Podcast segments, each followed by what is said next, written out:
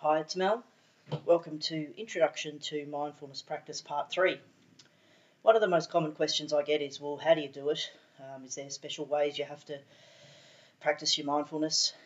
And what I often say to people is, there's various ways that you can practice mindfulness. So, um, if we go back to um, the traditional roots of mindfulness practice in contemplative tradition, there are obviously some, uh, you know, things come to mind quite easily in terms of uh, monks or nuns dressed in robes, sitting cross legged for hours and hours and hours at a time, maybe chanting.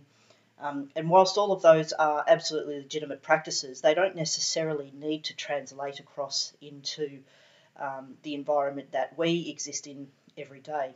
However, there are some key elements of mindfulness practice that enable the quality of the practice to be better. And so I'm going to present to you some of those elements. But first and foremost, I want you to think about one, being comfortable, and two, using techniques that work for you. I don't want you to try and force yourself into the full lotus position and uh, end up needing, uh, uh, you know, joint replacements or physio appointments.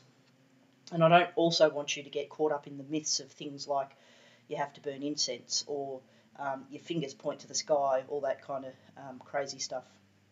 So there's three particular things I'm going to talk about. One is posture, one is the environment in which you practice your mindfulness, and the other one is um, about how you hold your hands, what you do with your with your hands during your practice. So the first thing I'm going to talk about is posture, and the best posture for practicing mindfulness in terms of ensuring really high quality practice is an upright posture. And of course, that uh, obviously straight away uh, brings to mind the fact that you would need to be sitting um, and that you would have, um, where possible, a straight back.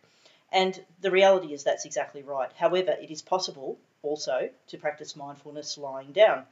The key here is to make sure that your spine is still straight, so therefore using cushions or pillows um, under your knees um, and making sure that you can maintain that posture for a period of time quite comfortably. But upright, straight spine is really what it is that we're uh, looking for. There's a couple of elements to this. One is physical uh, comfortableness so that you are looking after yourself while you're actually practicing.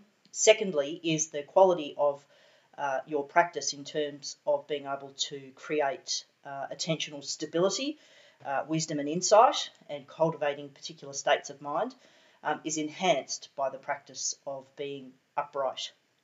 So, thinking about that, I want you to think um, is it easy for you to have an upright posture? If so, fantastic. If you are naturally built and are physically fit and well enough to create a natural upright posture, then fantastic. If you're not so lucky, like myself, then use things around you to ensure that you can create a comfortable and mostly upright posture, whether that's the particular type of chair or stool that you sit on, whether it's uh, a particular mattress or um, uh, bed that you lie flat on, making sure that you have pillows and cushions to support you where you are perhaps not able to naturally create a comfortable position. Comfortable posture first and foremost, upright is what you're looking to try and achieve as much as you possibly can. The second area I'm going to talk about is environment. Now, the reality is you can practice mindfulness anywhere, anytime. And that is actually true. However, if you're a rookie just starting out, you'll probably find that practicing mindfulness in a place that's noisy and busy and there's a lot going on will probably be pretty difficult. Also, the practice of mindfulness is something that you would want to be trying to do over time, continually, small amounts each day. And so, therefore, to cultivate good quality practice, a good quality environment, is essential.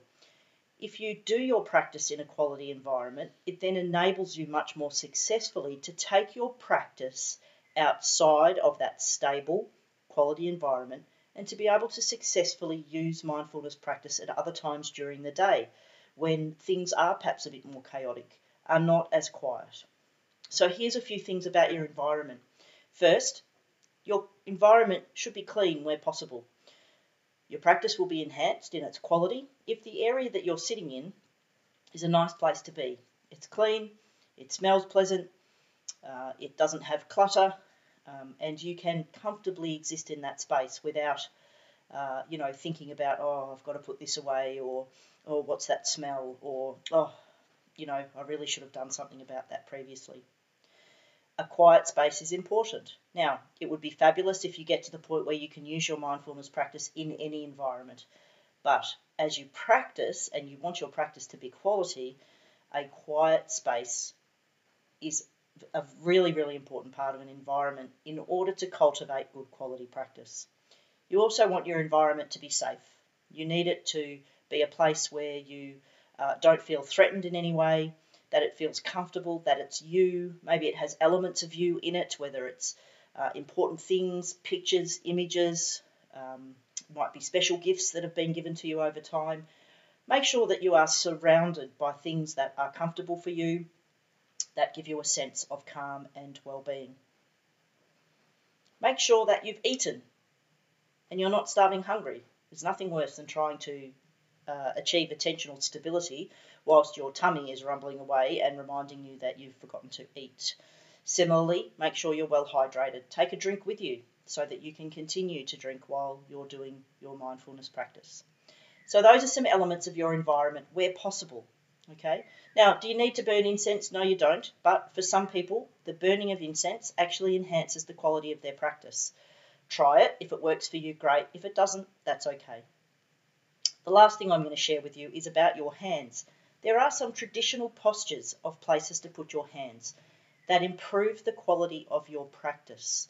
If they don't work for you, that's okay. Find a comfortable place to put your hands. But I'm going to share with you two particular practices for positioning of your hands. The first is I want you to imagine that you place your left hand with your palm facing up just in front of you. And then I want you to put your right hand with your palm facing upwards, sitting comfortably on top of your left hand. And then gently bring your thumbs together until they're just touching. Now it's important that this is a gentle, relaxed and comfortable posture. You would then just rest your cupped hands in your lap. Now, of course, if you're lying down, this posture will probably not be too comfortable a place to put your hands.